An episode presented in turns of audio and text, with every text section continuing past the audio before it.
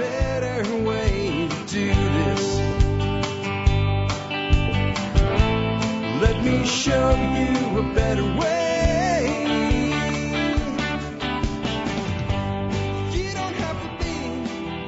Hi, folks. This is Jack Spirko with another edition of the Survival Podcast. As always, one man's view of the changing world, the changing times, and the things we can all do to live a better life. If times get tougher, even if they don't. Today is Tuesday, December 14th, 2021, and this is episode 3001 uh, of the Survival Podcast. I got a lot of great wishes by email, comments, uh, all kinds of things yesterday congratulating me on 3,000 episodes. I thank you all who did that. Today we're going to continue on with our journey as we have done for almost 14 years now. Uh, today's episode is called We Are in the Middle of a Collapse, and that is good. And it's probably going to go in a way that you wouldn't think when you hear that. Um, and if you read the uh, the graphic that goes with today's episode or the thumbnail for the video, uh, which is a quote that is everything that has the beginning has an ending. Make your peace with that, and all will be well. Uh, we're still going to go in a different direction, I think, than than you would think from that as well. We're going to go through and we're going to talk about how we got where we are, how this is nothing that is unusual. that This is what society has done over and over again. The reason that it's actually good that it's falling apart and the opportunity that presents. So we're going to go through things like Pournelle's iron law bureaucracy and how that applies to the eventual death and the loss of trust in all the institutions that, that run our society and serve our society today. Uh, what means one, once that faith is broken and that trust is lost, what the next step is. And there's a lot of interaction with the live feed audience today that I think will contribute a lot to the conversation, even for those of you listening to the audio portion of the podcast only.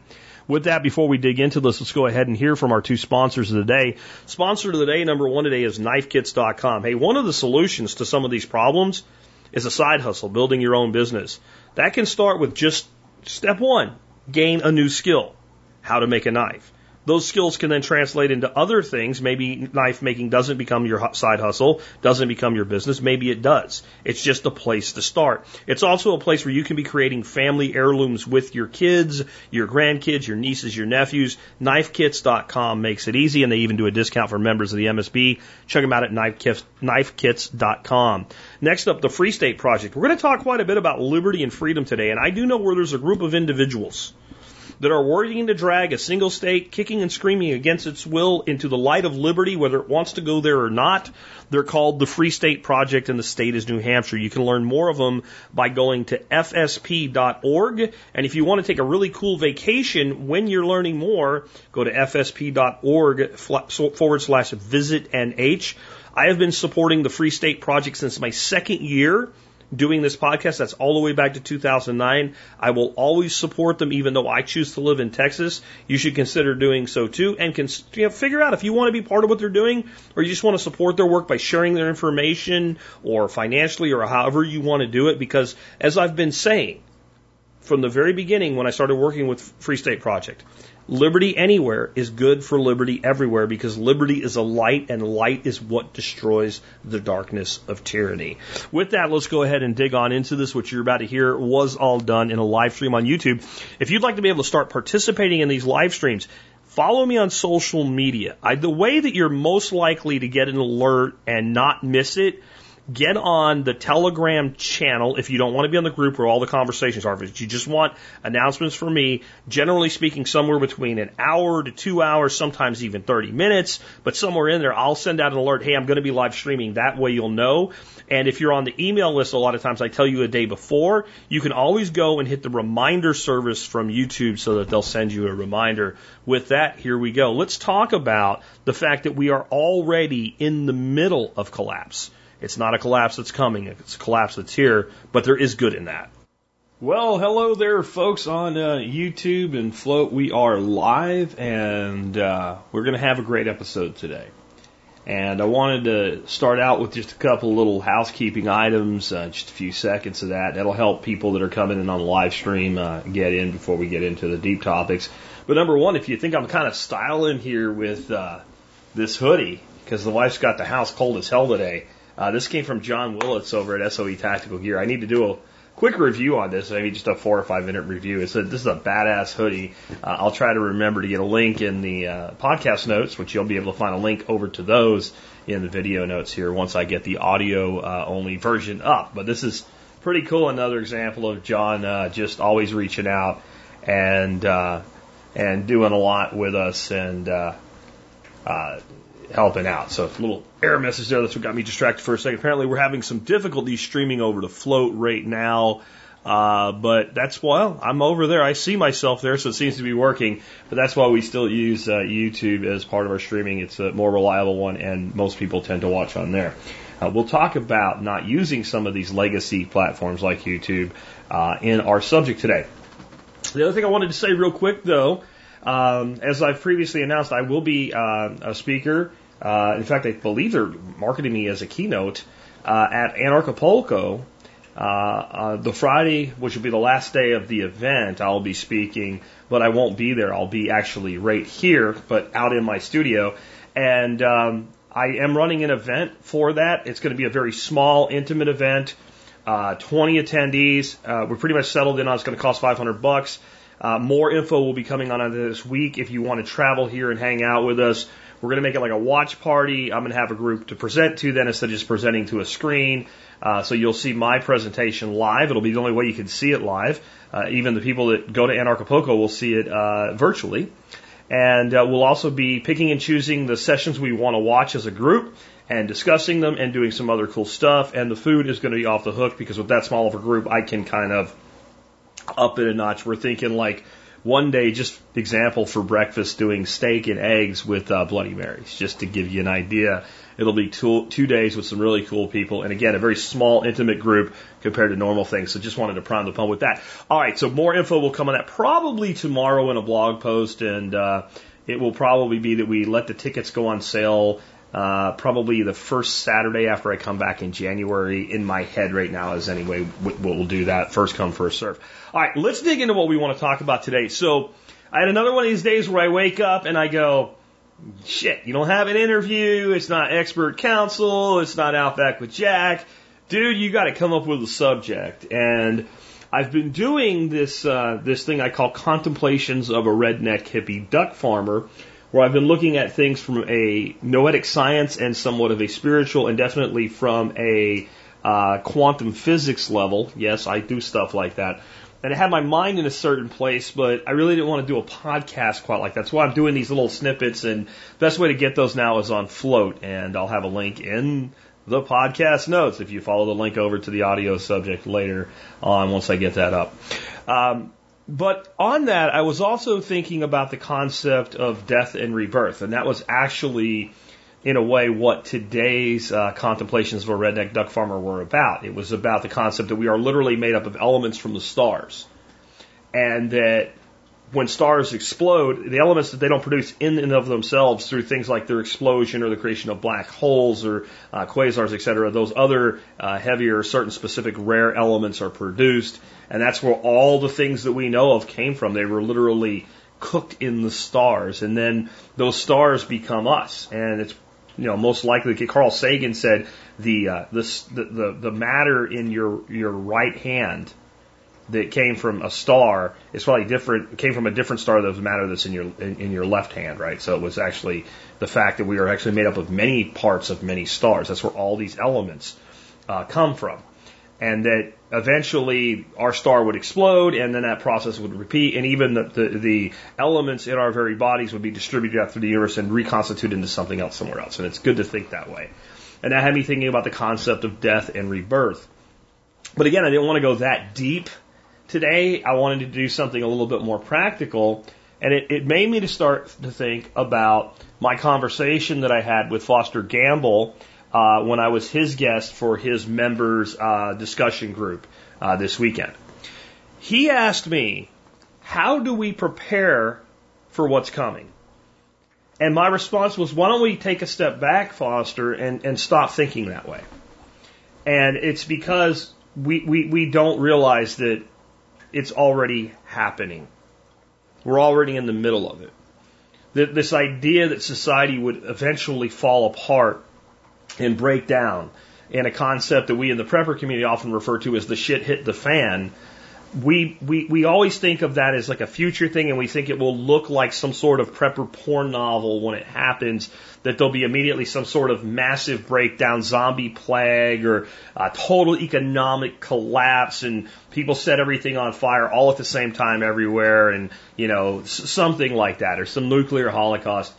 And we, we fail to realize that this process is an ongoing, ever happening process of societies uh, build up to a certain size, they become outdated, antiquated, and then they the biggest thing that happens is that the people that are part of them, that are that are governed by them and served by them lose trust in them and then they like they become a cancer.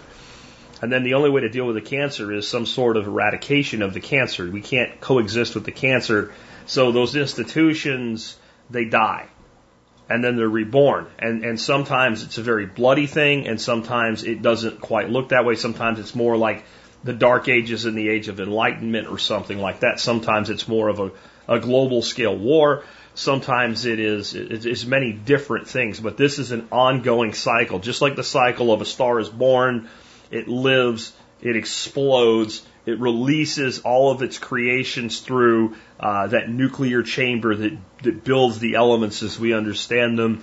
Uh, they drift, and they, this goes on for eons and eons. And then in our world, that seems like a forever. And in the universal time scale, that's like this. Uh, the, the birth and death of a star is like that at universal time scale. And the rise and fall of civilizations, when we measure at a universal time scale, is, a fraction of a fraction of a fraction of a fraction of a nanosecond. But it seems like a long time to us. And because of that, we always tend to see ourselves somewhere in the cycle, but not at the, the end. But yet we are living right now in the end cycle of this cycle of the institutions. And it's, it's very, very obvious. It's very, very obvious if you put the litmus test at where's the trust level at? And I don't just mean in this group. I mean, li- literally as, as a society, where do you think society's trust level is in these institutions? And I'm, I'm, i know that some of you are going to say, well, like half don't and then half completely do. The left does and the right doesn't. No, no, no, no. We'll talk about that false dichotomy and how that props this up for a time, how we've been living on that life support for about 30 years now, at least in this particular cycle and how that's even eroding and falling away. Um, what this is a lot like, for those of you that are my fellow sci-fi nerds, right, and you watch like Star Trek or something, uh, and this, this concept that physicists theorize and then sci-fi takes and, and, and turns into some sort of, you know, play on reality, um, what if we could, is that if you were in some sort of a spacecraft and you were approaching a black hole that was going to suck you into oblivion and then essentially recycle you, we don't fully understand black holes at all yet, but we, we do know that everything has a cycle and that going in and never coming out doesn't actually make sense. That at some point, even that black hole must die, uh, maybe attract other matter, rekindle, restart, explode, whatever. That, but if, if you were in that cycle and you had crossed that event horizon where there was no going back, there was no escape, you wouldn't even know it. The, the process of being pulled apart, split apart atom by atom and sucked down into that system is so slow at our mental time scale that it would be a very slow process that would look very quick from above, but while you were in it, it would seem very, very slow until you were just gone. And that's how I feel that this is happening, and that's why people are looking at it and their, their attention is being drawn to all sorts of distractions. You know, is, is Putin going to invade the Ukraine? No, probably not. Um, does the U.S. have any interest in, in, in really going to war with Russia over Ukraine? No. And I say that as a as a Ukrainian, by the way, as a as a second generation Ukrainian. Uh, no, the United States does not have any business or uh, vested interest in in risking world war over that. And we're probably not going to, even with the potato in chief in charge. But boy, let's have something to look at. Let's have let's have a dog whistle to pay attention to, instead of looking at what's right in front of us and what's happening now. And this really is about the death of trust the death of trust in and when I say that, I mean in these institutions. So we're going to go through, I think it's like 12 institutions. Uh, some are government institutions, some are private institutions. Many of them are overlapped with each other. and many are private and government overlap. We know what that is, boys and girls, right? We call that fascism. But almost all trust is dead. Almost all trust is dead. And that's how we know we're done. That's how we know we've gone over the event horizon. That all of these industries must now die and be reborn into something. And you notice in the title I said that it's good that we're in this time. And there's a couple reasons that it's good. Number one, it is cancer. It's cancer. And it's good that cancers die. And sometimes when cancers die, the people with the cancer die with the cancer. I'm not going to say everybody will make it through. Right? But in the end, the cancer has to die. And this is a cancer of society. This is a cancer of society. We have, we have allowed these things to atrophy so far that we are now going to watch them die. We're going to be present during the death and renewal process. And so that needs to happen. So it's good that it happened, least it continue much longer and kill everything and take everything with it. The other reason that it's good though is because we get to be among the generations. Everybody talk about the generation. No, there's multiple generations alive at any one time.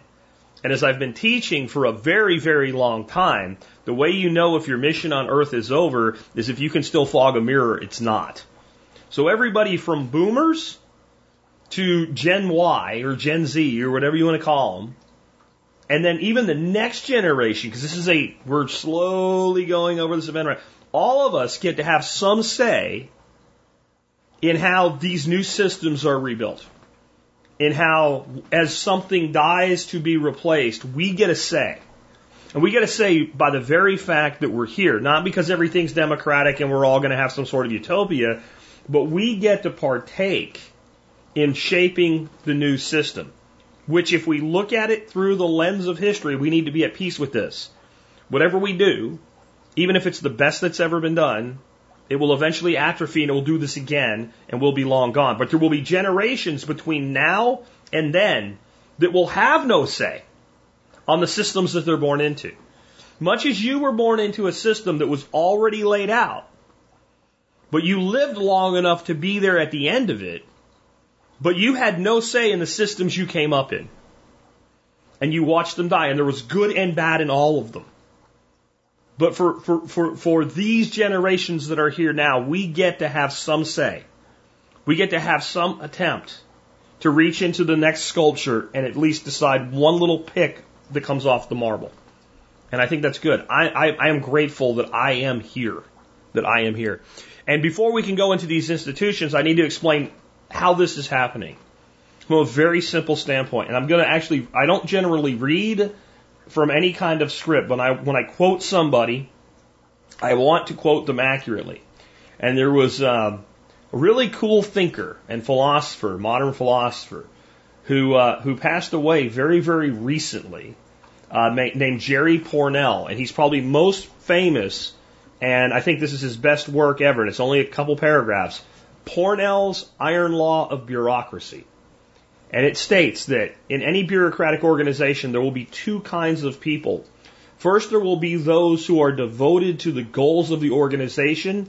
Examples are dedicated classroom teachers in an educational bureaucracy, many of the engineers and launch technicians and scientists at NASA, and even some of the agricultural scientists and advisors in the former Soviet Union Collective Farming Administration. Secondly, there will be those dedicated to the organization itself. Examples are many of the administrators in the education system, many professors of education, many teachers union officials, much of the NASA headquarters staff, etc. The Iron Law states that in every case, the second group will gain and keep control of the organization. It will write the rules and control the promotions within the organization. That is 100% accurate. And it can only in time lead one place the death of the institutions themselves. And I think as we go through this today, if you, if you turn on your pattern recognition and you seek to recognize this pattern, that the iron law of bureaucracy does apply to the media, the tech industry, medical and pharmaceutical, political processes, uh, the food industry, financial system, and we'll just keep going from there. These are some that we're going to cover today. If you look at it from that standpoint, did the iron law happen here? Did we go from a media that was at least on some level trying to seek the truth to a point where the journalist in the field has no real say on how they report what they report? Did that happen in journalism? Yes or no? I'd love to see it in the chat right now. You tell me yes or no if you can see the pattern of the iron law in the field of journalism. That the people that controlled the institution ended up with total control to where the people that actually sought to do the noble work of the institution no longer really have a say. Okay? And if you do that, kind of jumping ahead to one of the industries here, you will not be able to do that forever. There will come a time when you realize, if you look at that institution, that institution cannot exist in perpetuity to serve only itself or only its clients which would be in this case, for instance, one client would be government. One client might, and all this is interacting with each other, right? A, a client of the current media is the pharmaceutical industry. Number one advertising dollars that go into the news media is pharmaceutical money, right? So you can only serve yourself and your clients for so long before the real body that you're supposed to be serving, in this case, the general public, you will break faith with them. Sooner or later, no matter how good at you are at the con, the con and the facade around it will begin to crumble and you will break faith. And when you break faith, you will lose trust. And when you lose trust, you're dead. And there's only one way that once you've done that, you can for a short time, and again, short time could be 30 years of human life in a cycle of this size is that. So maybe for 20, 30, 40 years, you can prop up that, that lack of, of trust and faith that you have with your true group that you're supposed to be serving with political tribalism and the false dichotomy. We're telling you the truth. The other side's telling you a lie, and all the people that believe the other side are your enemy, they're the dum dums. They're this, they're either bad people or stupid people. If you're on the right, the leftist is stupid and bad. And if you're on the left, the right wing person is stupid and bad. And we'll create a media entity or group of media entities for both of them. And then we'll prop it up with political tribalism. But eventually, even that will begin to fall apart. So let's take a look at some of these right now. Let's start off with the media. And as I'm doing this, I am going to be asking some questions in the chat. And uh, it's kind of fill in the blank as far as my questions I have scrolling across the screen. We're talking about the media now, so the, the current scrolling question applies to the media. Um, and I mean all of it. All of the media, including a lot of media that claims to be alternative media, new media, etc. I am not really talking about platforms yet. We're going to go to them next. They're very connected. So the Facebooks, the Twitters, I'm not on there yet. I'm just on the source of the data versus the platform broadcasting the data. I believe that no one in America with an IQ over 85 right now trusts the media. Even the ones that think they do, they don't. They're in that, they're still being propped up to some level with that dichotomy. You either watch CNN or you watch Fox News. And then that could be a metaphor. Maybe you don't watch either, but you are choosing your, your news media from the right side or the left side. And you're doing that because you can't let go of the world you were conditioned and trained to be part of. It is important to get news from a news media journalistic source. Well, there aren't any. There's none. They're all dead already. They're already gone. And you know it. But since the lies are more obvious when they are counter to your general political ideology, you, you choose to cling to the ones that are closer to your general political ideology. That explains why we even have a political bent in what's supposed to be media and news. Right? How many of you have watched, watched some sort of a TV show and something creeps into it that looks like wokeism, and it turns you completely off. And then you realize, oh, oh, wait a minute, this thing's 30, this, this, this TV show or this thing is like 30 years old. And I'm just actually now, I'm, I'm dog whistle responding to something that's, that's not even why it's there. It was just something that happened. Right? It was just something that happened. Here's an example. I was recently watching a TV show and it's called Houses with History. It's really cool. Because media here, I'm not just about news. I'm talking about movies, television program. I'm talking about all of it. Right? So I'm watching the show and it's like this history geek and it's like a cool, like carpenter that can do any kind of fabrication and, and the other guy's wife and they all, they, they go to these houses in New England are like made in the 16 and 1700s and they restore them. And the guy's sitting there the one, the one guy, and he's ripping apart the walls. And he's wearing a mask that looks like a surgical mask with a respirator on each side, but it's not one of the big ones. It's a simple little cloth mask with these little respirators in it, right? And of course, what do I think? Immediate, and I know better. I think masktard, right? He's a masktard. He's not a masktard. He's keeping dust from getting down his throat while he's ripping apart a house that's a hundred years old and who knows what the hell's in that wall. And when I looked up when that episode was produced, it was produced in 2018. So it had absolutely nothing to do with masktardism, but this is what, even when you're aware of it, this is how this gets into you. And it's how you know you don't trust media. Even if you think you still do, you don't. And that's why it's all falling apart. It's all going to die. So I want you to, for a moment, start to think a little bit different. What do you think the biggest individual action we can take is to deal with the fact that we don't trust media anymore and to create a solution to it. You know, I actually think there is value in people being able to find out what's going on and get just the facts about it so that they can form a legitimate informed opinion. So how do we restore the ability to do that in info media? So what we normally think of as news. How do we restore the ability to do that with entertainment media? Right? Wife must have kicked the air conditioner off. It's getting a bit hot in here. How do we do that? How do we get to the point where we actually can have again a system that entertains, educates, and informs? What do we do to make that happen? And I think a lot of that is already being done. I think in, I think in almost every aspect that we're going to talk about today, somebody's already doing it. I'm creating infotainment right now. What I'm doing right now, I'm, I'm currently directly talking to at least 130 people right now based on all my screens combined. And then this will go out in an audio, uh, float died. I'm not sure what's going on over there. But, uh, this will go out in audio podcast, and that audio podcast is going to reach over 200,000 people in the next couple days. This was never possible before. Now we still have some platform issues. We'll get to that in a second.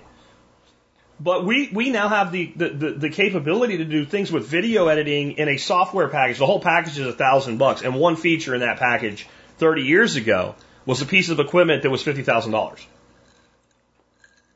we can create our own information. I think that's one answer. And I'm only going to try to come up with one answer today.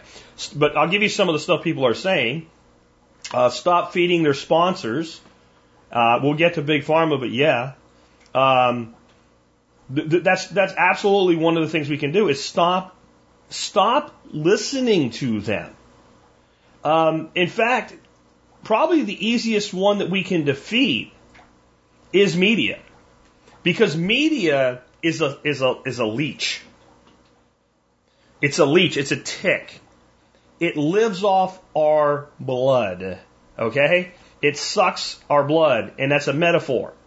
It, it is, it goes to our life force through our attention. So what would happen if you had a leech on your arm, and instead of removing it, you injected something right where the mouth part was attached to your arm that basically closed off the leech's mouth and it could no longer get blood from you, but it was still stuck to you. What would happen? It would eventually have to let go. And if it couldn't find another host, it would die. And, and that's the off button on the remote control, guys.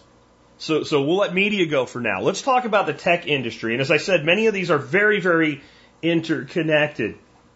And so I'm asking the live audience again now, how much do you trust the tech industry? And when I talk about the tech industry, I'm talking about the, the, the wireless carrier that you have that you make phone calls and do text messages across. I'm talking about the people that build the phone itself. I'm talking about Apple. I'm talking about all the phone companies that make phones and accessories. I'm talking about the, the Amazon platform, the Alexa. I'm talking about Facebook. I'm talking about Twitter. I'm talking about ScrewTube that I'm on broadcasting to you right now. Like, how much do you trust these entities? And the truth is, nobody trusts them. Even the people that, the, the, the people on the right or more in the anarcho space refer to as libtards, they don't trust them either. And you might be like, Jack, of course they do. Look how much they love. No, they know it's bullshit. It's just bullshit on their side. And again, the false dichotomy is holding it up for now. But even the, the most um, devout Bidenite, right, knows that Facebook is tracking them and recording and selling their data, and they don't like it. But they can't see a way around it. They can't see a solution. They're addicted to it.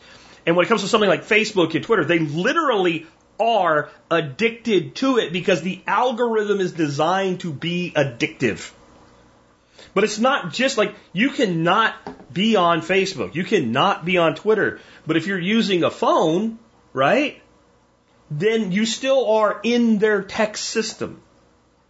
And I don't pretend to have all the solutions right now, but I'm interested as, as I continue with my thoughts on this. Let's shift on this particular issue in this industry. What's the biggest individual actions that we can take to correct this problem of the fact that the tech industry no longer has our trust, nor should they? And it needs to be replaced with something because I don't want to live in a world where I can't communicate with you guys. I don't want to live in a world where I can't communicate all the way around the, the, the you know the, the world with family that we still have in Europe. I love that I can take a picture and send it to them, and they can see it, and they can send me pictures of what's going on in their world, and we can share that information. If we didn't have that right now, the the uh, the COVID's tyranny we are under would be worse. Because don't think that Americans observing what's going on in places like Austria, Germany, and Australia doesn't have some level of impact on our willingness to resist what's going on here. If, if we didn't have that interconnectivity, the, the likelihood of having global wars is higher. It's a lot harder to convince you that person way over there is dangerous and hates you and wants to kill you when you can communicate with them 24 7, 365. See that they're a real person just like you that has the same needs, wants, desires, hopes, and dreams that you do. Right? So I don't want it all to go away. But we have to find solutions, don't we? Or it, that's that's the here's the here's your three choices. It it dies, right? And we have and we lose it. It morphs into something even worse and regains total control. Or we replace it. And to me, some of the things like Mark right here is saying de-Google your phone and delete your social apps. I think there's a lot to be said for that. I think, I think honestly, I'm sitting here on YouTube right now. It'll be the last place that, that I leave of the old world. And I'll do it just like I did Facebook. I know some of you right now are watching me on Facebook like, you can leave Facebook. Yeah, I did. Yeah, I did. Check it out, guys. Yeah, I did. I don't interact. I don't have the app on my phone. I don't sully my browser with it. I just found out I could reach you on the other side of the Facebook wall and speak to you by clicking a button at StreamYard. That's why you're even seeing me. No, I'm not there. I'm not there. Honestly, at some point, maybe I won't even be on YouTube. Technically, I'm not right now. I'm sitting in a StreamYard studio with technology going out there. But when I look over here on Flote, and Flote gets through its beta platform, and there's more people there than there are here on YouTube, guess what's going to happen? Bye. We build new platforms, we migrate to new platforms, and we build platforms that are designed to where either they can't break our trust or if they do, the consequences to them are immediately painful. So in their own best interest, they don't. On that note, I'm going to have Kingsley Edwards tomorrow on the Survival Podcast, right here in a live stream, starting at 12:30 Central. And if you want to ask questions to Kingsley about stuff like this, uh, please show up and uh, do that at that time. But I think that that's another place. How about the medical and pharmaceutical industries? Um, I, I didn't want to get too long today, so I didn't I didn't break those out um, individually um, into separate things, and I'm kind of throwing them together there. And I, I guess they kind of are a little bit separate. You have the medical industry and you have the pharmaceutical industry, and there is some difference to them. But I I don't think we can really separate them anymore. And if you really want to hear something, go listen to um, Ken Berry's presentation that was at my workshop. It's on my channel here on YouTube. It's on my channel on Odysee, and I think it's it's the it's the second one, Proper Human Diet Part Two, where he talks about why doctors do what they do, and how literally a doctor is paid more money to see the same patient for the same amount of time by the insurance company if the patient's on more drugs. Did you get that? Do you understand how deep that is?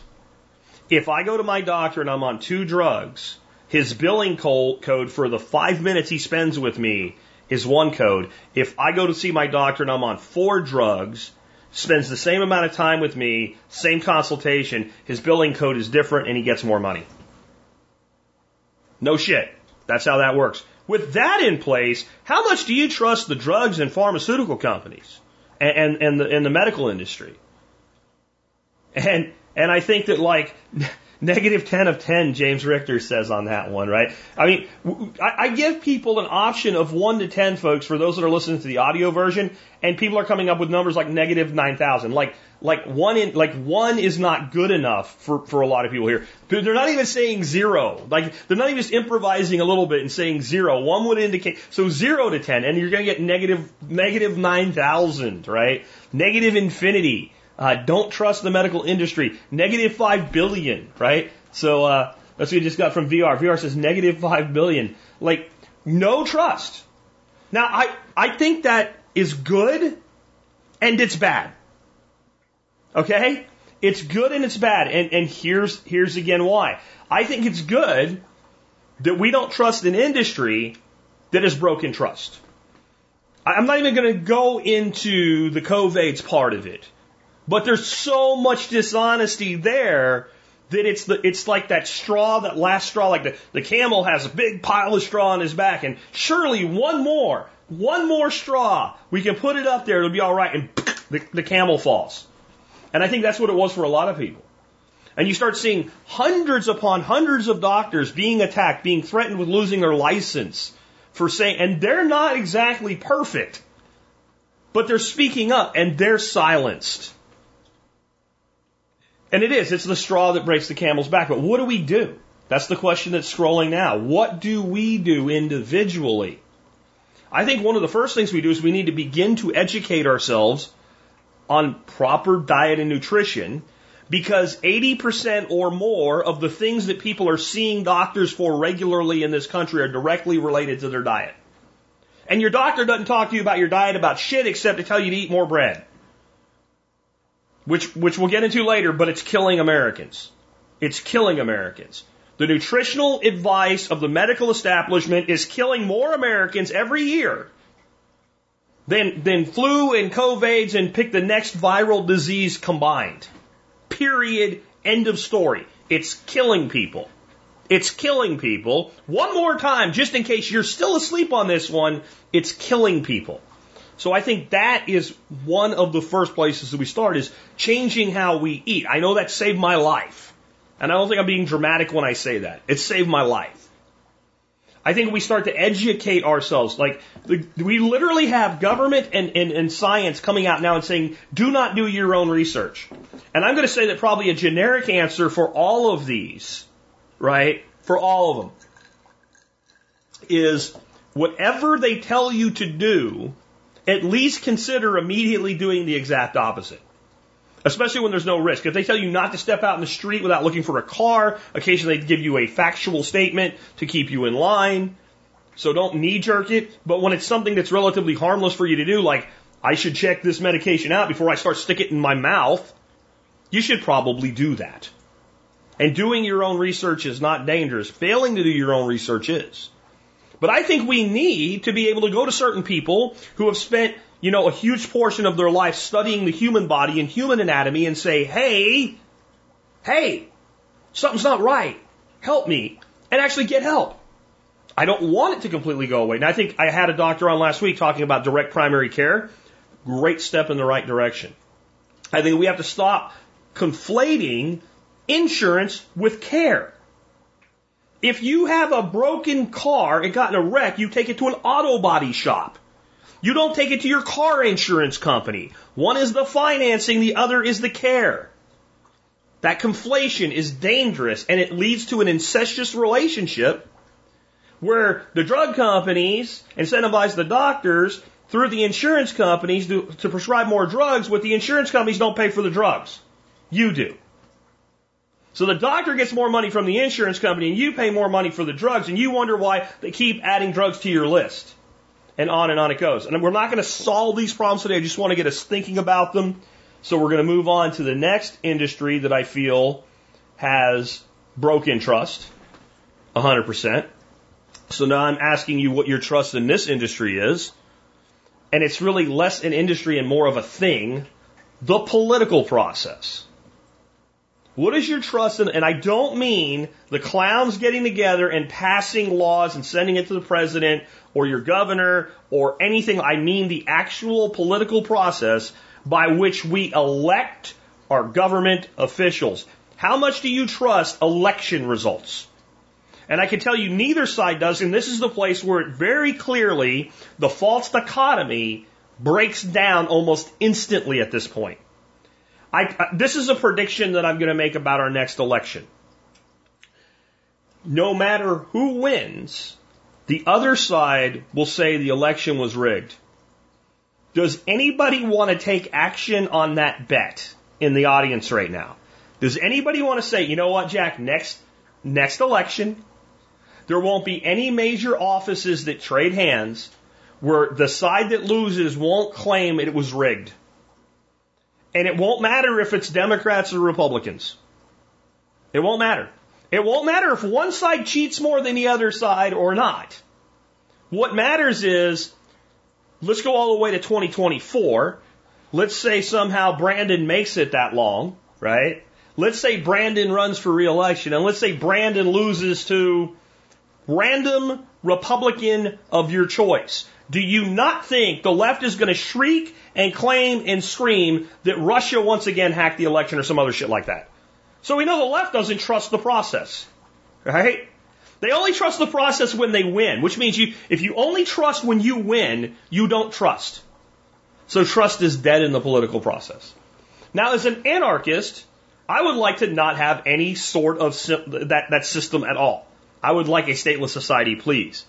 Being a seventh generational thinker and a pragmatist, I know I'm not getting one anytime soon, and I will probably go to my grave and I will not see it. I would hope to see us moving in that direction. I'll settle for that.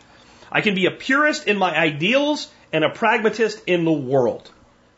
But I, I, I do think if we're going to have a political process, that if it is going to have any hope of not leading to more death, destruction, burning of building, all of that, there has to be some level of trust in it, right? There has to be some level of trust in it for the people, at least the people that participate in it.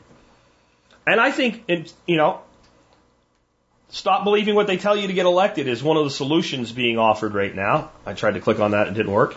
Um, from Deborah. Yeah, I, I agree. And I think that I'm at a point now where I don't play that game anymore. But stopping voting only works for the people who are willing to stop voting. I think it would be great if they had an election and nobody came. Nobody showed up. Because that would delegitimize the authority completely and we'd have to build something anew.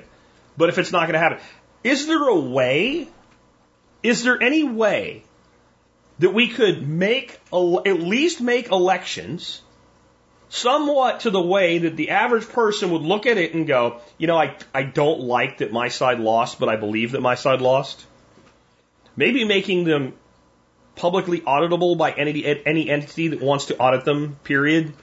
Maybe something like blockchain. That just might be a way to do that. That just might be a way. I'm not saying it solves everything. And again, I want nothing. And Rick is saying zero, uh, zero trust in politicians. We're not talking about the politicians right now. They're coming. They're coming. We're going to get there. We're going to get to them. We're not there yet. We're talking about the elections only right now. Obviously, I don't trust any politician at all, ever, infinity. But it's one thing to not trust. It's one thing to not trust the official.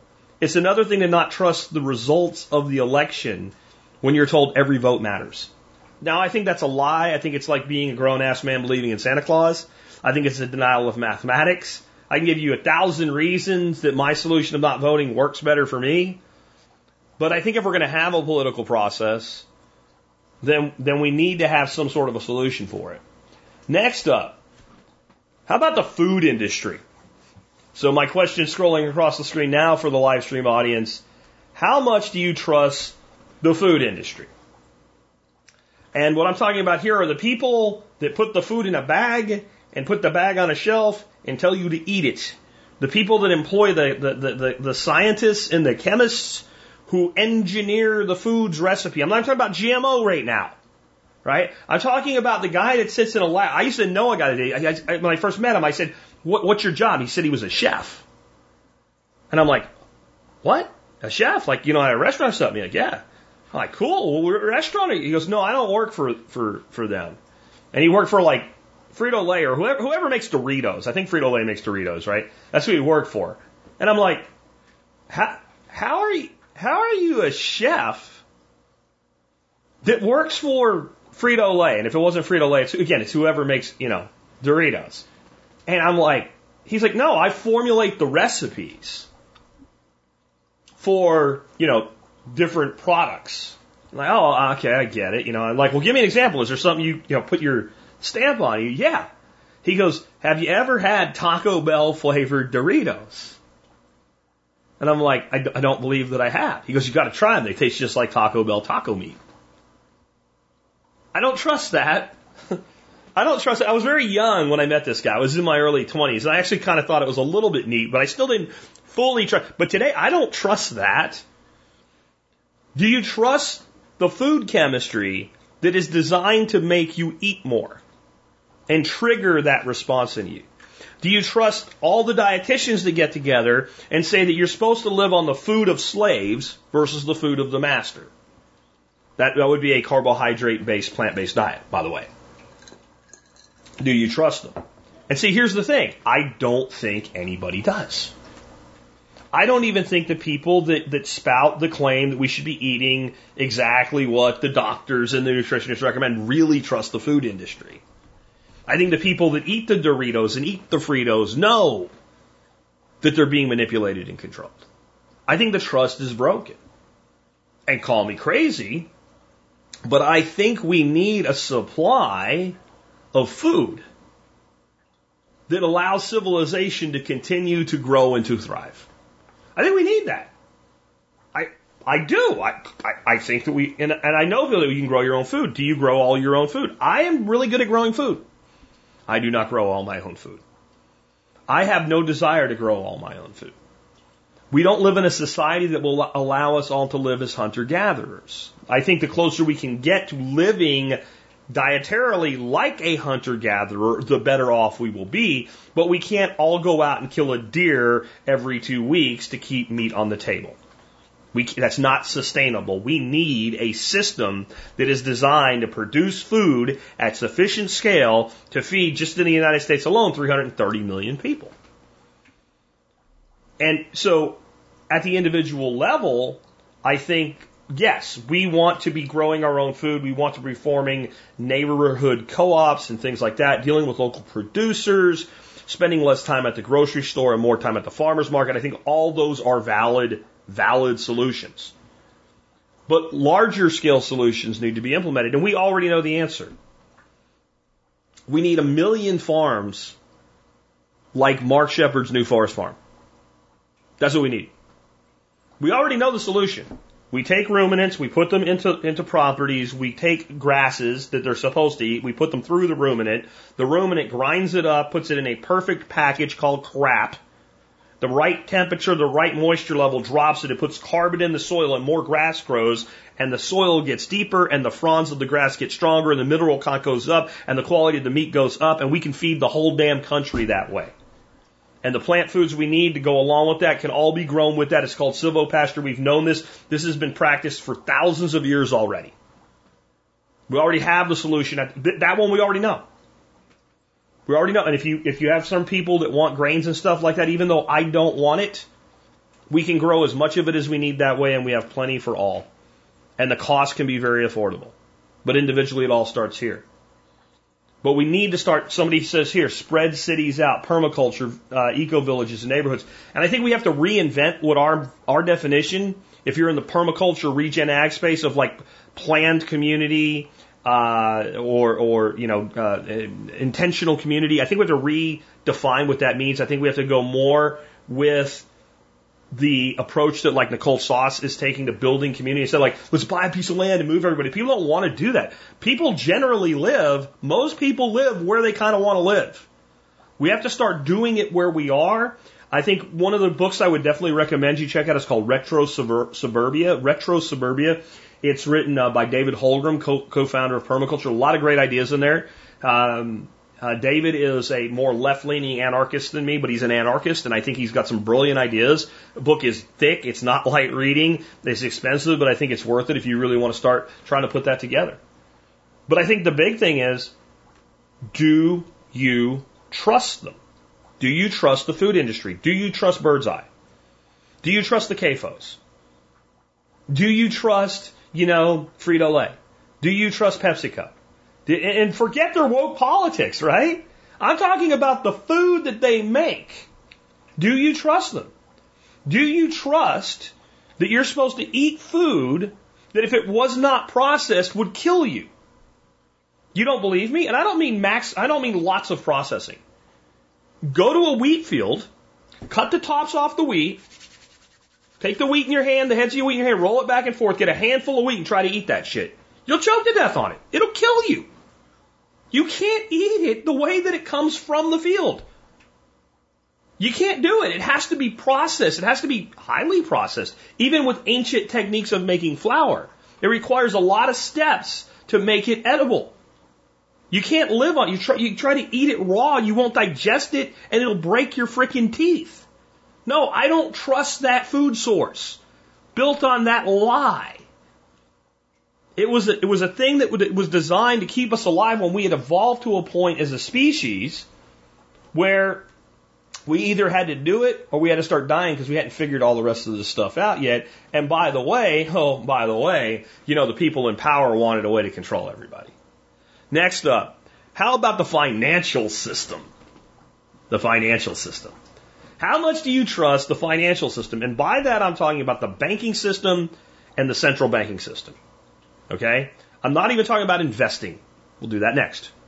I'm just talking about monetary creation, monetary lending, monetary control, interbank lending, um, the, the, the cooperation between the Central Bank of Europe and the Central Federal Reserve of the United States and the Central Bank of Canada, and how they're deeply concerned for the people of El Salvador because El Salvador had the very nerve to make Bitcoin their legal tender, and how much they're, they're concerned for the people of El Salvador. How much do you trust that shit?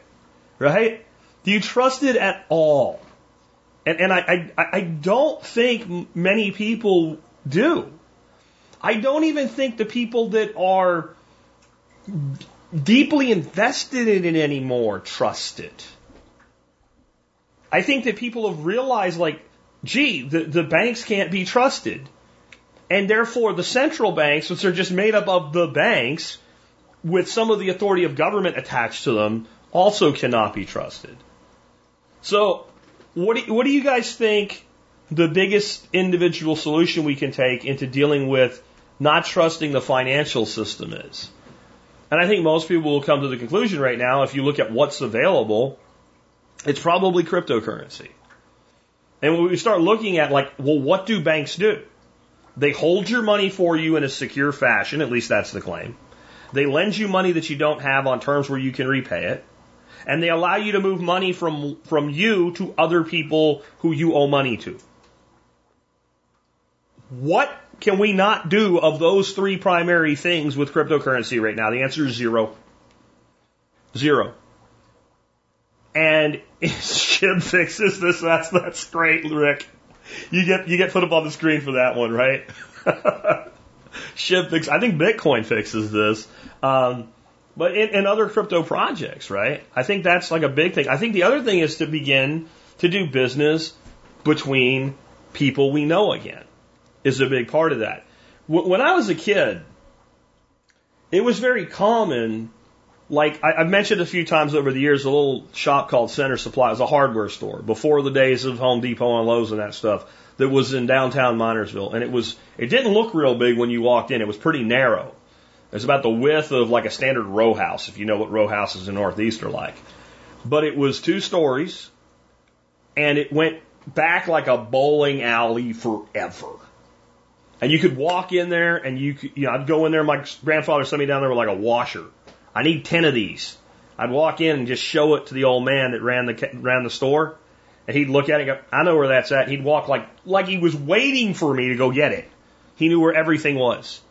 But it was very common that, for instance, a local contractor would get a job and if he had established a good line of credit with Center Supply and he needed some materials and he needed to finish the job to get paid. And the old man that ran the store knew him and knew the customer. He'd say, Your credit's good here. And he would just make a note in a freaking spiral notebook. And the guy'd go get the materials, go do the job, get paid, and bring his portion back to the store owner. It wasn't even a consideration. And you think that's dead? Let me tell you how it's not dead. You start doing business with people who know you, and maybe it's not that great that I'm known this well at the local liquor store, but I was at the local liquor store about six months ago, and I had paid for something online or something like that, and so I had taken my wallet out to do that, laid it down, I went to pick up a bottle of wine or something, and I get to the store, and it's only five minutes from the house, and I'm about to pay for it, and I'm like, man, I got to go home and get my wallet. And the guy said, You'll be back, pay for it when you come back. Didn't even think about it. He, he just wrote it down. He said, This is how much you owe. Next time you come in, we'll add it to it and, and you're good. Why? Because I asked? I didn't ask. I was shocked that he did it because we knew each other. If you start doing business with people that you know again on a first name basis, the need for the banking system itself begins to go away. Why do you think they took it away? Do you think they took it away just because it happened randomly? Or do you think people that are this smart, that leverage this much control over society, know precisely what they're doing when they do it? So I don't think we trust the banking system anymore. And I don't, I don't think we should. And I think these are the things we need to be doing to fix it. Now, closely related to this, how much do you trust the institutions and systems installed in our country today for investing and wealth creation. So I said it's close to financial, but it's not. Right?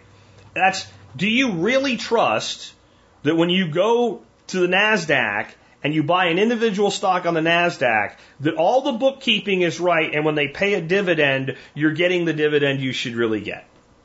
Do you trust that the stock price is really based on price discovery in the market and not manipulated through high frequency trading where people pay a little bit more money for their server to have a cable that's six inches shorter than the next server over so they can front run the trades? Do you, do you trust that system? Do you trust the system is truly based on merit if you open a store and try to compete with a big brand when the first thing you have to do is pay a litany of fees and licenses and, and, and, extortion to local government? And do you think that the big brand really doesn't have anything to do with all of those things? Or, or do you think that your trust in that entire system is pretty low? I, I, really want to know, guys. Tell me here in live chat, right? Like how much, and, and it, it's a trap. It's a lottery, right? It's, it, it's, it's all crap. It's, it's all crap. Somebody says silver is a perfect example of a fixed market. Silver is a fixed market. There's no doubt about it. The price of silver is not based on the actual demand for silver at any given moment. It's highly manipulated through the trading of derivatives that we call futures. It's highly manipulated. And because there's a lot more silver out there than you think there is, it's a lot easier to get away with.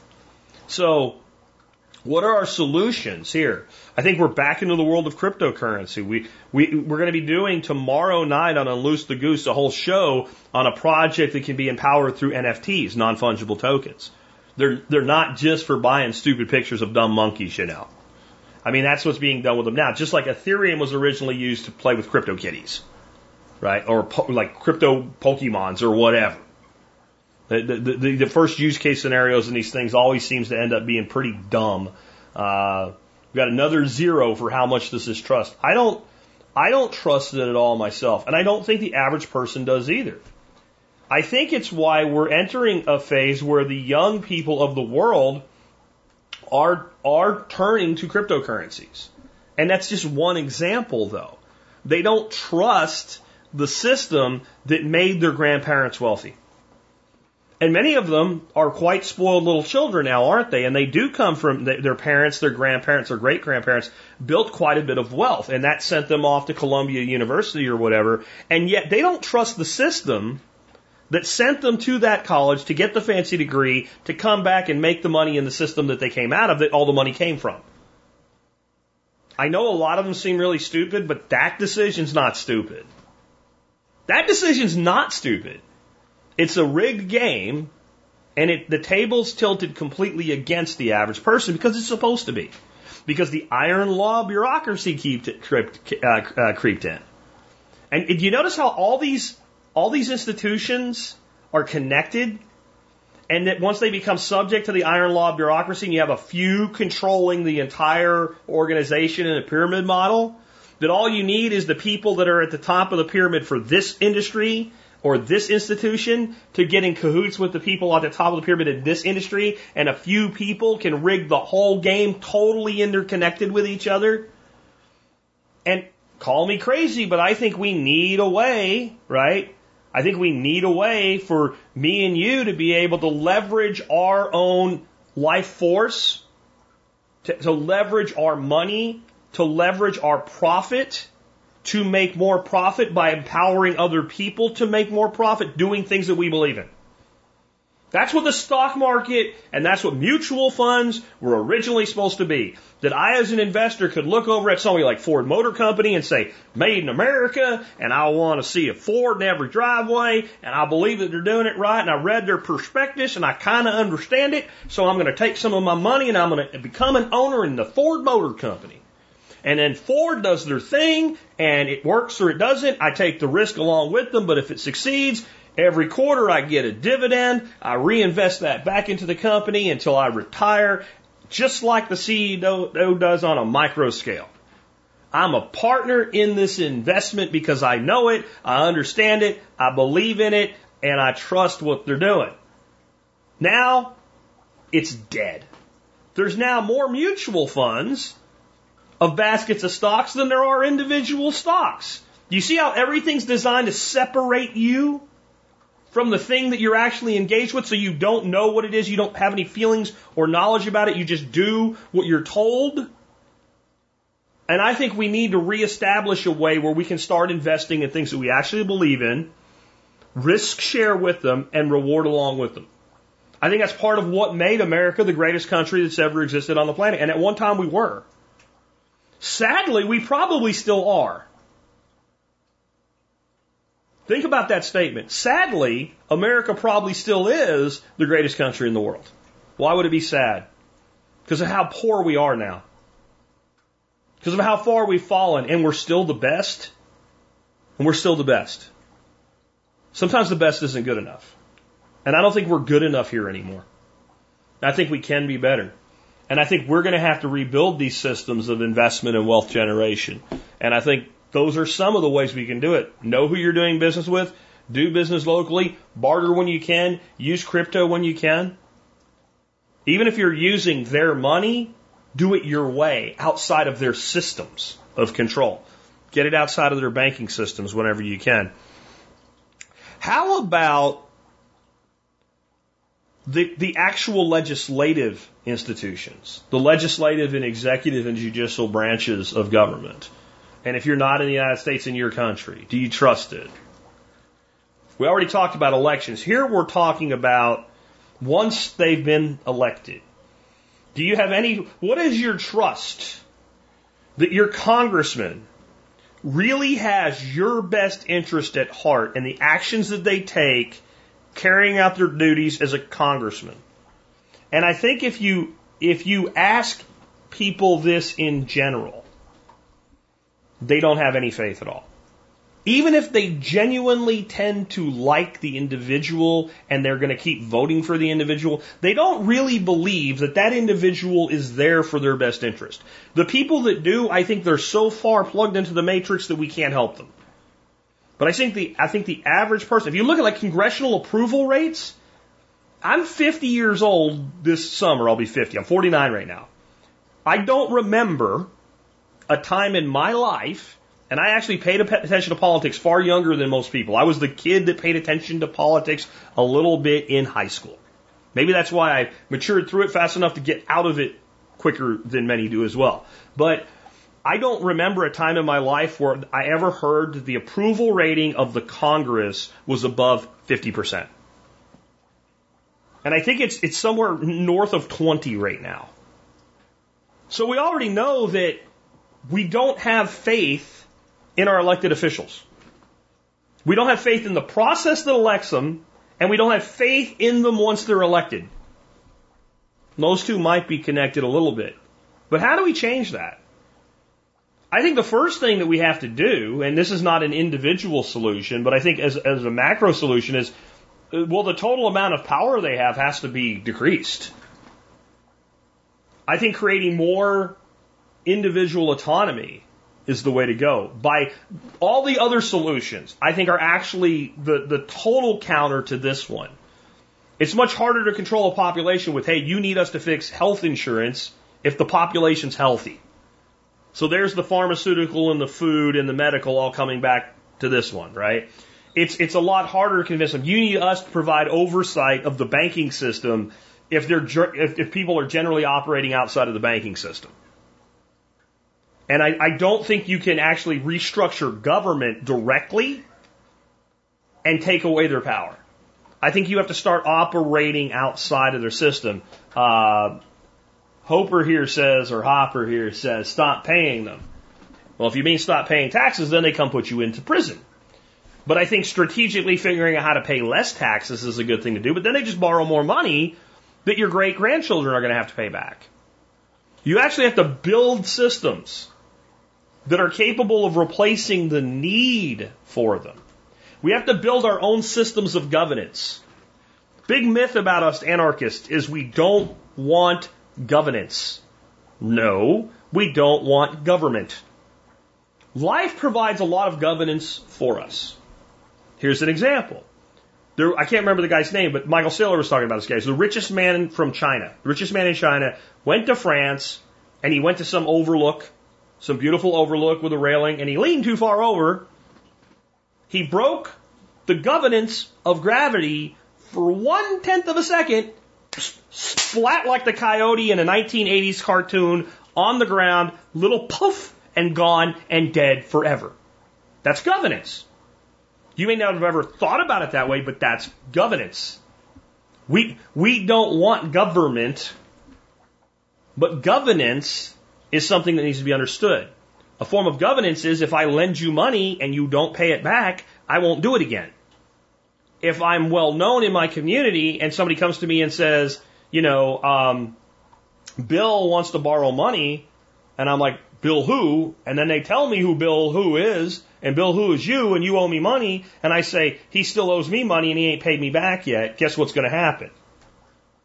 He's not going to loan you money either right? He's not going to loan you money either. We have a system of governance. Of governance and access to, to credit because you haven't made good on it. Well, then how does that get fixed? Well, then maybe Bill figures out shit.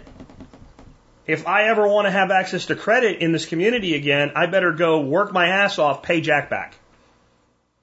Because then when somebody calls me up and says, Bill's asking for a loan, I can say, he's, his accounts are settled. Yeah, he went out and like, he was scraping gum off of freaking tables at the restaurant until he paid me back. You're probably going to take a bet on him. You might mitigate, you might loan him a little less money and let him develop credit with you, but you'll be like, okay, he's, he's built it back. But as long as TransUnion puts a number on it, that's the system of governance. And a 750 is good and a 550 is bad. But does it say anything about Bill? You have a 750 and maybe you, uh, you've just decided you don't care anymore and you're going to get as much as you can and then not pay it back. Because that system of governance is flawed. So if we want to replace government, we need to replace the systems of governance with something that we all can agree on makes sense and be voluntary with it. In other words, you might come up with a system of governance and Bill might come up with a system of governance for a particular thing and I might choose to choose Bill's system over yours or yours over Bill's. Then we start to actually have a free society. That's the only way we're going to counter this one. Um, next, the system of taxation. Now, you guys know how I feel about this. Taxation is theftation, okay? Right? Taxation is theftation, right? Um, so I, I would love to say the solution here is to not pay it. But how many people do you think trust the system of taxation? Not what they do with your money. We already that's what the government does. That's what the elected officials do. So we have elected officials that get elected in a process we do not trust. Then they take office and conduct business in a manner that we do not trust. And to pay for it, they use taxation that we also do not trust. I think. If somebody out there trusts the tax system, let me know. But on a scale of 1 to 10, how much do you trust the tax system itself? How much do you trust the Internal Revenue Service who turns down one group because of their political ideology for, for a nonprofit status, but it gives it to another because of their political ideology. Do you, do you trust that? Right? Do you trust that the tax system is just? Even if it's wrong, is it just? And what I mean by that is if we were all in it together, that I would pay my fair share of the extortion and you would pay your fair share of the extortion. Let's say that, I, like, here'd be a just robber. Guy walks in, you and me, right? Just two of us are in there. Robber says, look, I don't need all the money you have. I need half of the money both of you have. Because I, I, I don't want to put you in the poorhouse, but I need some money and I'm going to shoot you if I don't get it and I had a hundred bucks and you had fifty, and I gave him fifty and you gave him twenty five and he left. Yeah, we're gonna go after him and try to get our money back. Put him in a hole in the ground. That's what he deserves. But that would be a just system. That would be a just system within an unjust situation. We both paid our share in an unfortunate situation. How many of you think the tax system works that way? Dowie, Dowie says, forgive me, it's negative 100. See, that's what I'm saying. I'm saying that these systems are so atrophied, they're so dead, the trust is so gone in them that when I give you a choice of 1 to 10, with 1 being I don't trust them at all, and 10 being I trust them completely, people literally feel the need to create lower than 1 numbers. Some won't even put a number on it. Jerry says just nope, nope, don't, period. It doesn't exist. I don't have trust in that system. So we probably do need a way, call me crazy, but we probably do need a way to load share on certain things that need to be done in society. Like, I don't think everybody can afford their own private security for their home, even if we paid no taxes, right? But I do think a neighborhood can afford a security service if everybody pays a certain amount, right? And I do think that if John Dowie's like, screw that, I don't need any insurance, I don't need any security, I got my own, we can probably find a way to accommodate him. We probably don't all need to go to his house and say, look, dude, you benefit from, from the fact that we're providing the security. So you need to give us some money. I don't think we have to do that. I think, you know, who's, who knows how we handle it. But I think that, you know, if somebody breaks into John's house Maybe the security agency doesn't do anything. Maybe he's okay with that risk. Maybe the overall security of the neighborhood's pretty good. But then, you know, John has to interact with everybody else in the neighborhood who knows he's a deadbeat and doesn't pay his damn security bill. Right? That's one example of it. I mean, another example I think would be um, if we make our world more secure, then the need for that type of security declines. So when we have a world where people don't have complete lack of trust in all the institutions, we'll probably have less crime. Some people commit crimes why? Because they're scum.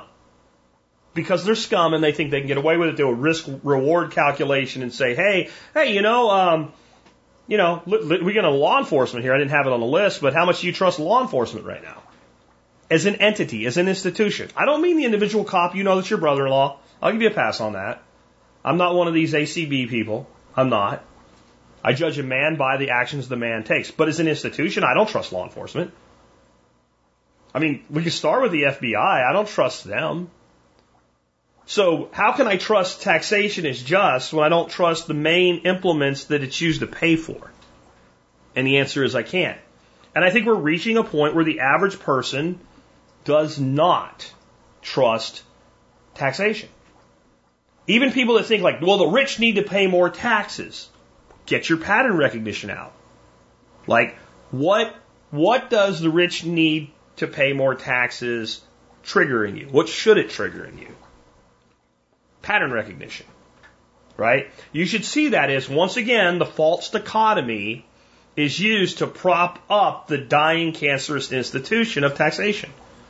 We really are moving to a world, if you think about it right now, um, almost anybody that needs anything tends to go and do what now? What's kind of the first step when something happens? If somebody needs financial assistance to fight a wrong, a GoFundMe type thing. And I know they screw over certain political causes and all, but there's always another there's always another entity that does that. Have you noticed how many of them actually get fully funded? That when people are actually told, here's this thing that needs to be done Will you contribute? Nobody comes to their house, puts a gun to their head. They don't even get anything. Right? Like some stuff like like Kickstarters and all, like, well, I get the the gizmo. You're gonna make the gizmo. I believe in the gizmo. This is a financial, you know, type of situation we were talking about earlier. But I believe in the gizmo. I want the gizmo. I like the gizmo. I want the gizmo to succeed. And I know you're going to sell the gizmo for $150, but if I get in your Kickstarter, I can buy one of the, the beta gizmos for $125. Right? At least I get the gizmo. With GoFundMe's and stuff like that, I don't get anything. I don't get anything. I don't get an NFT. I don't get a certificate of stock or ownership. I don't get a gizmo. I just say, this thing is wrong and I care. Right there, that tells you intrinsically that we could exist with a system that I will call, for lack, I don't have a better term for it right now, voluntary taxation. I hate the term because the government calls it voluntary taxation right up until you don't pay it. Then it becomes involuntary and you go to Club Fed or you get garnished for the rest of your life or they seize your assets, right? But we could exist in a system where anything that they thought was a big enough initiative, neighborhood, regional, state, national, global, could be put on a platform, and those people that think it's worthy of support could go support it. And the whole tax the rich, do you know who always makes the biggest contribution? The rich guy. Now I'm using rich like us rich. Like among us, the wealthy among the people listening to this show. The people that are worth a few million to a few tens of millions of dollars. They always pick up the check. They always donate more money. They always back the causes. They always do it first and they always do it more because they have more. And if you believe in something equally, you tend to give proportionally to what you have.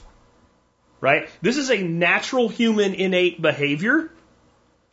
And instead of worrying about the psychopaths and the sociopaths who don't feel that way, relax. It's okay. You don't have to worry about the 1%. Funny how that number comes back, right? But that's like the 1%, there's about 1% of people who are true sociopaths. If 99% of people are willing to contribute to the greater good, where and as they see fit, we don't need coercion. But again, that's a much more of a macro solution. Moving on from there, about the energy system. Who trusts the energy system?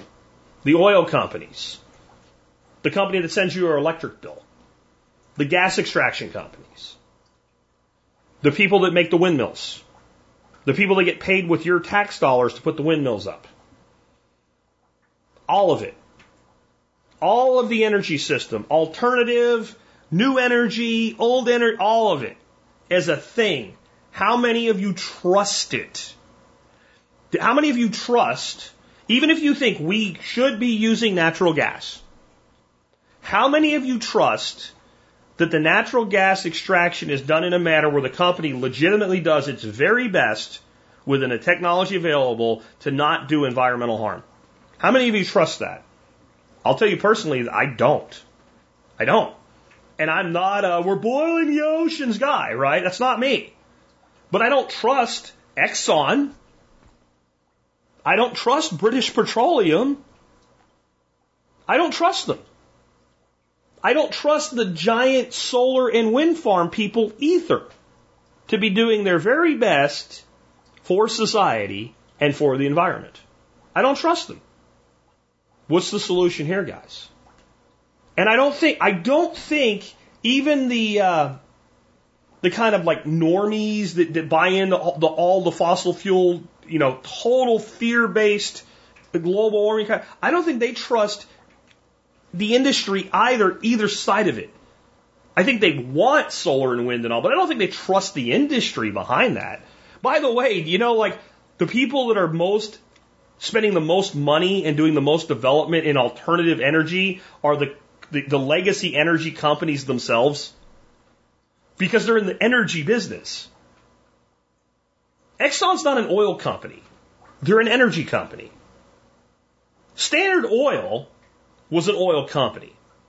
They made the oil standard. That's why they call it standard. That's why they called it Standard Oil. That's John D. Rockefeller. Not good or bad, just that's what Standard Oil was a technology company, to be honest, that dealt in oil, that standardized the oil so all of it was the same when it came out of refinement, so that it could be a fuel and you could dump it in a tank on the side of a train and the train could go across the country instead of some guy shoveling water coal into a steam engine. That's why it transformed society. That was an oil company. The oil companies, the gas companies have evolved into energy companies. They don't give a shit how they produce the energy. If they can produce the energy at a profit and sell it, they're going to do it. If they can do that with the sun, they'll do it. If they can do that with the wind, they'll do it. If they can do it with clean coal, as clean as coal can be, which is still dirty as shit, they'll do it. If they can do it with dirty coal, they'll do it. If they can destroy somebody's farm to do it, they'll do it. If they cannot destroy somebody's farm to do it, they'll do it. They don't care. I think our solution here is in producing as much of our energy as we can locally, both individually and collectively through co-ops. I, am tired of some of you. Honestly, I'm going to lay the smack down on some of you right now. You need to stop it. You need to stop buying into one of the dichotomies. This shit about, you know, there's no such thing as sustainable wind. You're an idiot. I'm sorry, but you are. You're a moron. No, they don't bury all the windmills. Right? You, you take a flaw in first generation wind machines and then you point it out and then you make it like it's everywhere. Not every single battery has killed more striped tailed foofy flues than every gallon of oil. Right? Like, there are solutions here. There are tremendous numbers of solutions. But the problem is the centralized control of the energy. That's the problem. Because no matter how you produce the energy, if they developed a little, like, super nuclear device the size of this gun adapter that I'm holding in front of my hand right now, it's about as big as like a, a narrow and slightly longer C battery. If they invented this, okay? They invented this, and I could take this and I could plug it into a machine and it went and a big glowing orb formed around it, and it would run for a thousand years. And if it if it broke, it would just shut off, and nothing bad would happen. And you say, "Oh my God, we have free energy. It's real." Okay, if if each one of these could power a city for a thousand years, how valuable is it? If I hold it And it's the key to powering your city for a thousand years. And even when I turn it on, your city comes on. If I can shut it off, how much power do I have? You think it's the way we produce the energy that gives them power? It's controlling the energy and its distribution and charging you whatever they want to for it that gives them power. So until we actually start to locally produce and individually produce our energy, as much as we will distrust that entity, that one will live longer than all the rest of the ones we're talking about today. It's also the one that has more ways that we can solve it individually than just about any other one of them. What about the education system? Who trusts the public education system? Back to my chart. I can't wait to see the negatives that come up with this one. On a scale of 1 to 10, with 1 being I do not trust it at all, to 10 being I completely trust the, the public education system with the education of my children, how much do you trust the education system? And I'll wait a little bit for the time lag to see those come in, but I bet you those numbers are going to be pretty low. I don't trust it. And I don't think anybody else trusts it either. I don't think anybody else trusts it either. And you think all the people on the left, they love critical race theory. They don't. The average, when I say on the left, I'm not talking about leftists. The average person who lives in Iowa or Illinois or Pennsylvania that works for a living 40 hours a week, if they still have a job after COVID's destroyed the economy, they don't want their children taught critical race theory. They don't. They voted Democrat their whole life. They still don't want that. And even if they do, they still don't trust the education system. We're back to where what looks like trust is just since it's working for my side right now, I'll support it. We're back to propping it up with a false dichotomy. If you trusted it, you'd trust them when they taught things you disagreed with. If you trusted the education system and they were teaching an ideology that conflicted with your beliefs, then you would say it's important that my child be presented with all views of this thing and you would say, I know it's being done in a fair and balanced way. I know they're teaching the counter thing, and I'm trusting that my child is an intelligent young adult that I am going to help grow up. Will choose the one that makes the most sense. That would be trust in the education system. How many of you feel that way about the education system? I'm going to bet none of you do. I absolutely, in the homeschooling of my grandson and my granddaughter, I kind of don't really get involved day to day in the curriculum work. I involve myself by saying, what did you learn? What do you think? And then having discussions, especially my grandson, he's older, about life and the way things work. Out. I absolutely present to him views counter to my beliefs. You know why? I trust me to do that. I trust me to do that. I absolutely trust that I can do that in a way where he'll understand, well, this is what I think. And this is why I think that. And this is what other people think, and this is why they think that. And that he'll understand that I'm giving him his own choice, which he's always going to have anyway. He's always going to have his own choice anyway. The, the idea that if we just control the things that our children are taught, they'll come to the conclusions we want them to come to when they become adults is one of the dumbest fucking things about the average American person's thought, and that's a big step. To reach dumbest fucking level, right? DFL. To reach DFL, you gotta be really pushing it to be at the DFL level of the average American today. But the average American still believes that. That's why this system still works propped up by a false dichotomy. Because the people that are like trying to fix the education system, and what they mean is get these things out of our schools. CRT and all this other, get it out of there and teach reading, writing, and arithmetic. They, most of those people, if they said, hey, you know what, we want to bring back a 15 minutes of prayer in, in school today, they wouldn't have a problem with that. Because it's their thing.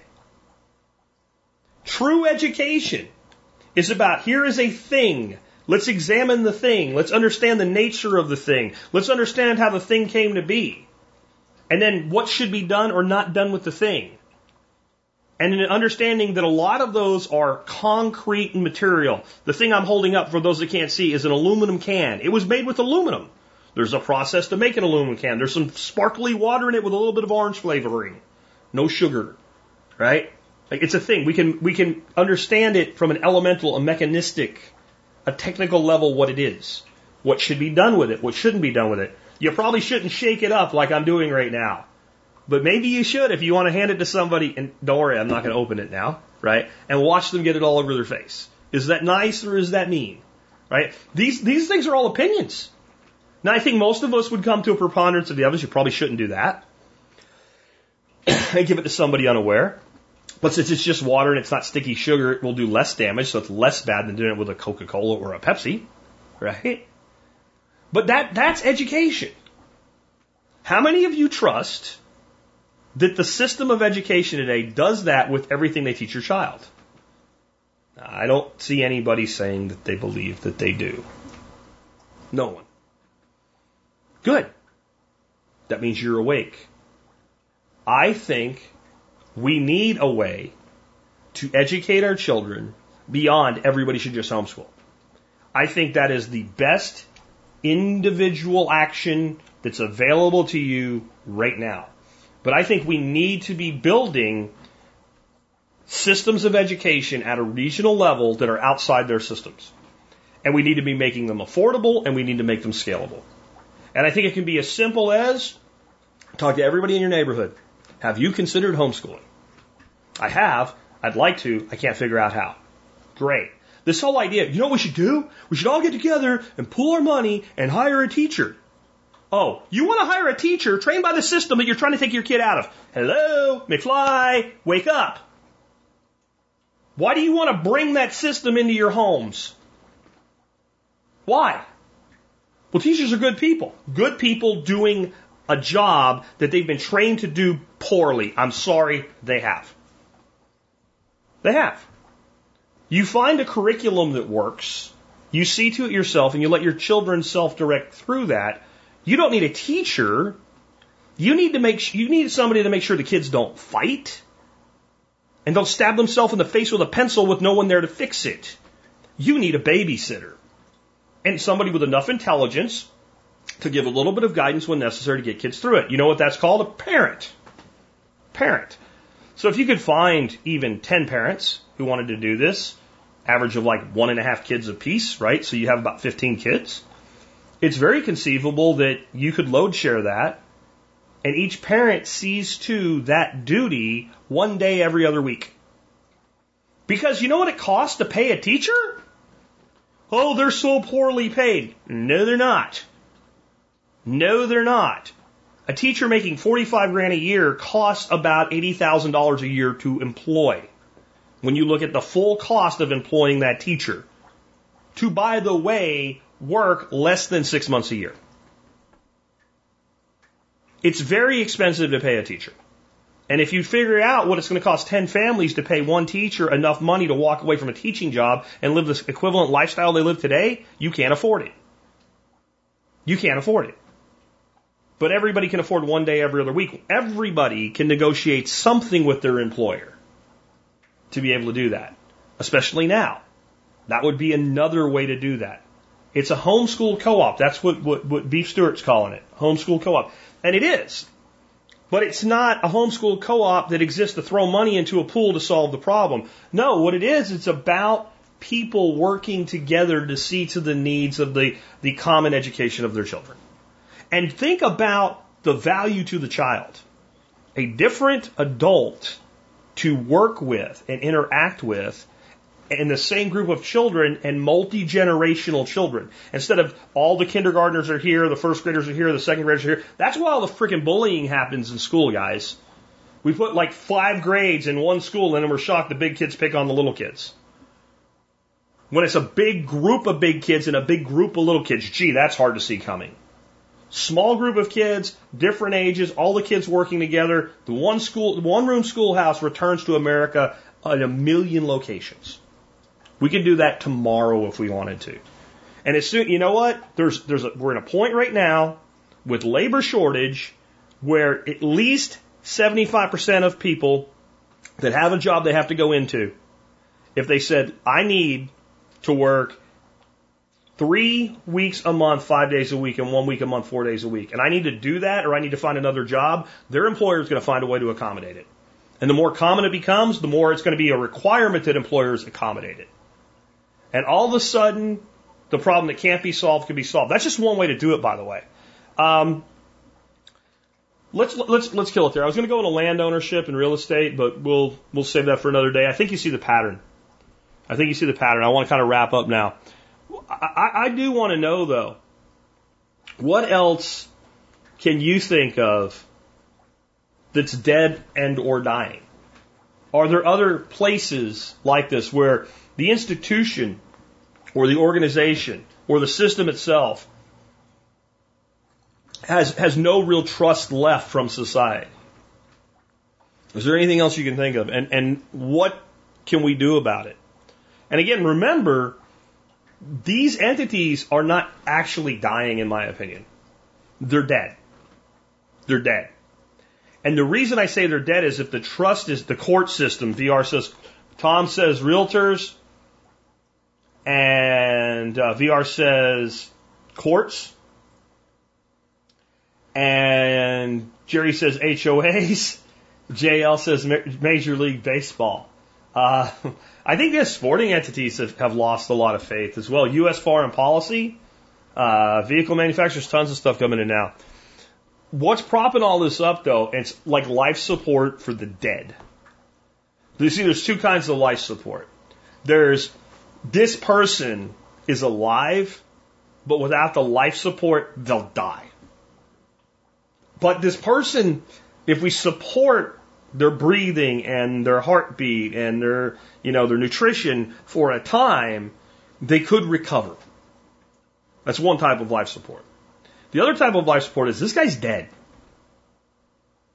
For all intents and purposes, he's dead. If we unplug him, he's going to be gone in seconds. Not minutes, not hours, seconds. This guy's dead. And we want his family to be able to come say goodbye and have some sort of solace that they did, even though they didn't. So we are going to mechanically pump his heart and move his respiration, right, for the next 48 hours before we turn the machine off. But all we're doing is keeping his body from decomposing. That kind of life support.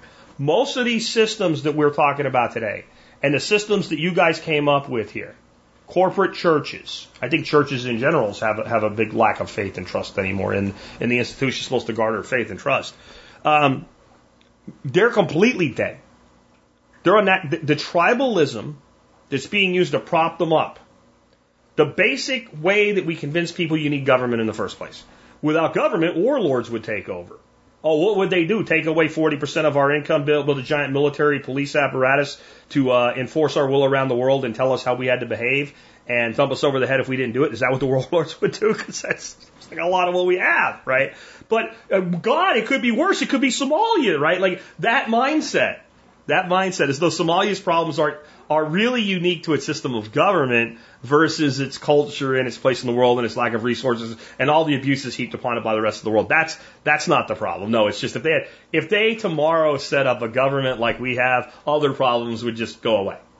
Right? It'd be just at least as good as America. Sure. Okay, yeah, like that's the problem.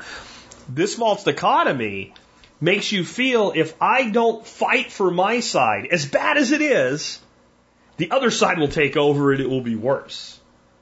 Whereas what all of these entities need is our attention, our focus, our time, our participation, and our faith. We already gave up our faith. Everybody that was part of this live stream today, everybody that commented anyway, I didn't have a single person here. We're up to 150 participants just on YouTube alone right now. Not one person said, You're wrong, Jack. I do trust them. So the faith is dead. If the faith is dead, the entity's dead. It's a solemn pragmatism that keeps them alive. Hey, I gotta, I gotta work with what I have. And I understand we all do it to a degree.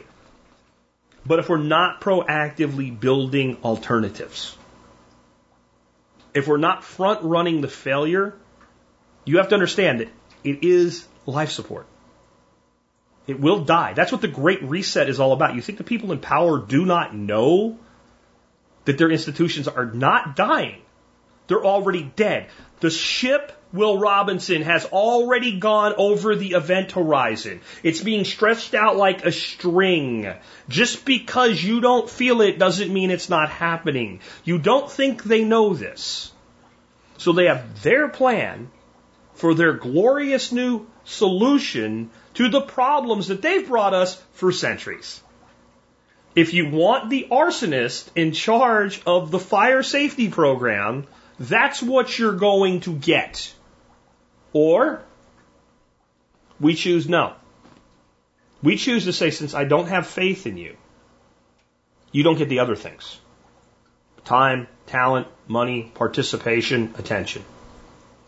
We become pro- proactively apathetic. You go into business with somebody, write your own agreement. Design it to use private arbitration. Stay out of the court system. Don't have to trust the court system if I don't need the court system. You see how that works? Well, they might accuse you of something, you end up, I, I get that. But wherever you have the choice, design the relationship so the court system is the last place that either of you ever wish to be. It's your last resort rather than your first recourse, and you'll probably never get there. I've been through private arbitration, full on private arbitration, three times in my life, and it always worked out better than going to the courts. And those were in business interactions. And it was always non binding, and all three times, both sides agreed to the non binding arbitrator's suggestions. Because when we took somebody that was outside of it, read the contract, and said, hey guys, it was basically like having a lawyer that wasn't on either side. Look at the contract, and say, this is how this is interpreted. This is, what did you mean? What did you mean? Do you understand each other? Can you give a little here? Can you give a little there? And if you don't do what I say, here's what's probably going to happen. You know what? Neither one of us wants that. Yeah, this makes sense because you entered into the agreement in the first place. You probably wanted it to work out. That's how we start to solve all this. In the end, though, every single answer is some form of decentralization. Because what did we start this discussion on? Jerry Pournelle's iron law of bureaucracy. The only way to break the iron law of bureaucracy is to not have a bureaucracy. As soon as you centralize, you have a bureaucracy. As soon as you centralize, you have a bureaucracy. I remember one time when I worked for Fluke Networks, we discussed going from a manufacturer's rep model to a direct employee model.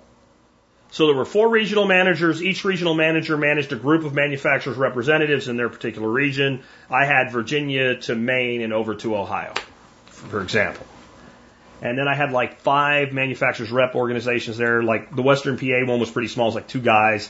New York City one had like 13, but they repped other manufacturers' lines. So it was like we can get more mind share and 100% focus and whatever. And we went through all this crap and, you know, there, there's four regionals and we're sitting there like, well, what's our job going to be? Am I going to be regulated to demo dummy? Am I going to become a direct sales guy? Well, no. Well, why not? Well, we still need somebody to organize this, this, this thing and to be responsible for the region as a whole. So you'd stay in place. So I'd stay in place. I'd have a direct sales force. Yeah. Okay. We're back to bureaucracy. Because it, why? Because I was centralizing the region and they were centralizing the nation and then further centralizing the global sales force. As soon as you centralize, you have bureaucracy. And in that company, which was a completely private organization, it was still the case that the people that knew the least had the most control. How many have ever worked for a corporation like that? Big corporation. The people with the most power have the least knowledge of what actually goes on with the customer what actually goes on against a competitor, what actually the, the, the, was going on on the ground, what it actually took to win a contract. Ah, oh, you don't need to discount that deal. Okay, well, we're going to lose it. No. Yes. Yes, we are. How do you? Because I talked to the fucking guy who's got the purchase order in his hand, and he told me he's going to put your name on it or my competitor's name on it if we don't meet their offer. That's why. Well, we don't do that. Okay? And then a week later, why didn't we get that deal? Because you're fucking stupid. Because if you wanted the deal, that's what it took to get it. If you didn't want the deal, if you didn't feel it was justified and you was you were okay walking away from it, then you should have done what you did. But you didn't believe me because you thought you knew better because you're a bureaucrat. Every single organization large enough to centralize enough power will succumb to that disease. So every solution has to be decentralized. Every solution has to be centralized, decentralized. And any way that you start to sort of create greater power by larger bodies has to be a federation. It can't be a central control mechanism. It has to be, we voluntarily work together for these things, and when it doesn't work out, we don't, and everybody's okay with it. And that's why all the solutions we come up with are that. But I'm going to tell you right now, the time is now. We're already in the middle of this collapse. This whole thing about one day, it's all going to fall apart. Bullshit. It's falling apart now. You can feel it. You can feel it. You can wake up in the best mood in the world. But if you are, are at all in touch with what you are as a being and your, your, your larger sensory capabilities, you can walk outside in a peaceful place without turning the news on, without having any specific thing in your mind. And if you're in tune at all, you can feel it. Because it's a natural thing in civilizations. Every civilization that's ever existed has followed this pattern over and over and over. It's called different things. Some will call it a fourth turning. I think that's just one pattern within the larger macro that you can see. And that doesn't mean the next time it happens, it'll be that very clearly defined short period of time, fourth turning. It could be something much more macro, much larger, much more long term, much more transformative, much less transformative. It could it could involve war. It may not involve war. You don't know. The new wars may not like be like the old wars. They might not involve weapons and bloodshed directly, but more indirectly. But whatever it is, it's here. It's now. We're not going to turn away from it. We're not going to forget it. One of the things I said in this this uh, duck farmer contemplations little microblog I do on Flote now was that when you have a thought it actually creates mass. It's a infinitesimally tiny amount of mass that a thought creates. We know this through the study of something called noetic sciences. But when you get a million people, or a hundred million people, or a billion people, or five billion people to have a thought of a common fear on the same day, it's a lot of mass. It creates gravity. It creates gravity in a different way than we're used to defining. And it starts to actually move society in the direction of that fear or of that intention, good or bad. And if you can get them to do it day after day after day after day, you can create a society where a large number of people are willing to cover their face to go out in public and willing to allow atrocities on their fellow man because of that mindfulness or that lack of mindfulness in their thoughts. That's a real thing. That's what you feel. And you have three choices. Go along with it. It's the worst choice. Directly fight it, which is almost just as bad. Because the gravity and the mass that's being created is so great as to be a millstone, big enough to grind a house. And you're trying to push it back like some little mouse or to step out of the channel that the millstone's running in and develop your own solutions and do it in a way that other people can see and participate.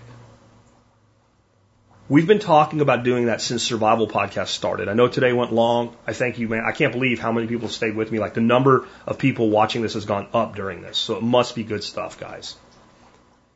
We've been teaching this from the beginning, and I've said I said all the way back, I believe the first time I said this would have been around 2011 or 2012. For the first time in history, people have started to rebuild before the collapse. Does anybody here remember me saying that on the podcast over the years? This is the first time in history people have truly begun to rebuild prior to the collapse. Well, thank God. I would have loved to have like 40 years of overlap with the collapse. We only have a little bit, a little piece. But we have that. All of this is simple. None of it's easy, But all of this is dramatically simple. In the words of Bill Mollison, that while the, the problems of the world are increasingly complex, the solutions remain embarrassingly simple. Don't worry about the other people who will not implement the solutions. You implement. Be that shining light. The words of Richard Bach like will attract like. You will find allies, work with them, and keep building. Thank you to everyone who attended today in the live stream.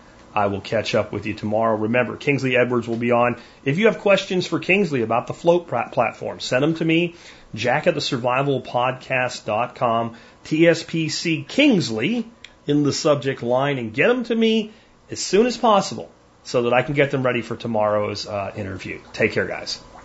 Well, I hope you enjoyed that one. I know it went long, but I think one of the cool things about doing a live stream is that when you see the number of attendees continuously going up, you know you're hitting it right. And when you need, see the number dwindling, you know you're falling off. So the number continuously went up in that one. And so I hope that you guys stuck with me through it.